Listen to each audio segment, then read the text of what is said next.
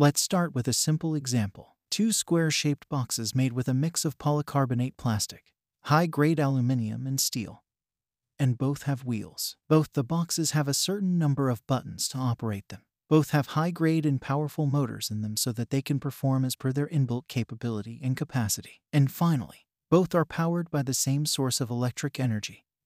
And that's where the similarities end because one box is made for washing clothes and other is made for washing dishes. Both these boxes have two very different purposes of existence, and it will be foolish to compare them or use them interchangeably. Similarly, males and females are fundamentally different both physiologically and psychologically. The internal workings of these two beings are different, at least in the context of how they reach their spiritual goals. In the Vedic stories, rishis and gods are shown meditating and contemplating, and their other half, the females are either shown taking care of the meditative rishi or taking care of their world. For example, the goddess Parvati, who is the mother of the universe, is either taking care of Shiva, the father of this universe, as well as taking care of the beings in the universe, who is her children. Rishis are least bothered about societal norms. They are more concerned about human upliftment to the highest possible level in the most convenient way possible. They tell us how these two different beings can reach their highest spiritual potential. Males by nature are more grounded and are inclined towards mental focus and contemplation.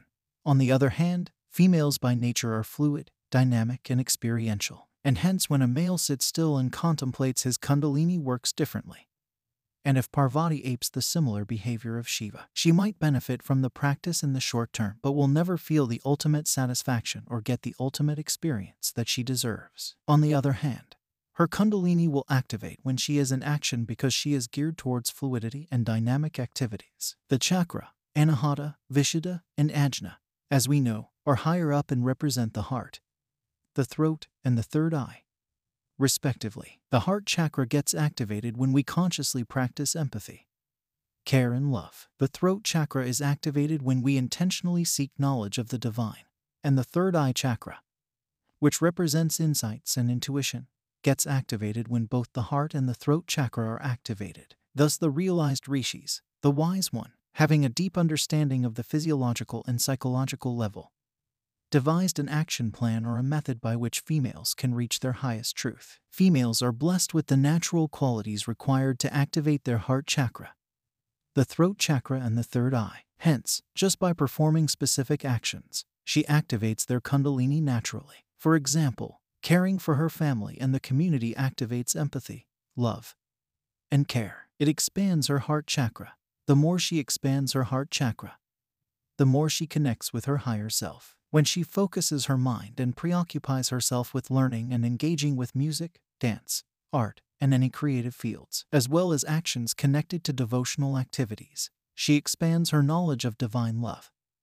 It increases her intuitive powers to experience the unmanifested divine. When the third eye chakra is sufficiently nourished with the actions done at the heart and throat chakra level, it will allow her to experience bliss. Men, on the other hand, need to take two complex journeys. The first journey is to break free from the magnetic power of lower chakras, which is predominantly masculine.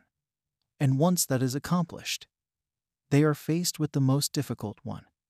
It is to meet their feminine side. It is because a man has a female in him in other words, the Y chromosome dominates masculinity, and the X chromosome supports the Y. In the spiritual journey, when a male moves up, he has to activate all the qualities of the feminine, which we discussed earlier, without losing his male identity. And hence Shiva and Vishnu are represented as the highest form of masculine energy. For example, for an ordinary male, the simple act of becoming a father can sometimes trigger the feminine side within him. Therefore, it is natural for the Y chromosome to immediately dominate and suppress the X. That's why you will notice most males will avoid becoming the caretaker of the babies.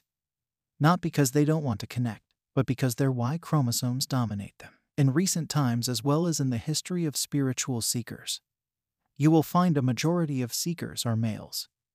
Not because females don't seek, it is simply because, for men, it is the most challenging journey to take and men are always attracted to the highest challenges to conquer. On the other hand, females are blessed with the supreme experience without as much effort as male has to go through. Because of this, females are considered superior in the spiritual context or the higher four realms, and males are considered superior in the worldly context or the lower two realms. The higher three realms are the three chakras above the navel, and the two lower realms are the two chakras below the navel. The rishis of India, the original designers of Indian societal structure, designed the society for the spiritual way of life. With a lot of compassion for the ordinary householder, men and women of the society recommended certain roles so that both could reach their highest potential by mutually respecting the fundamental difference between them.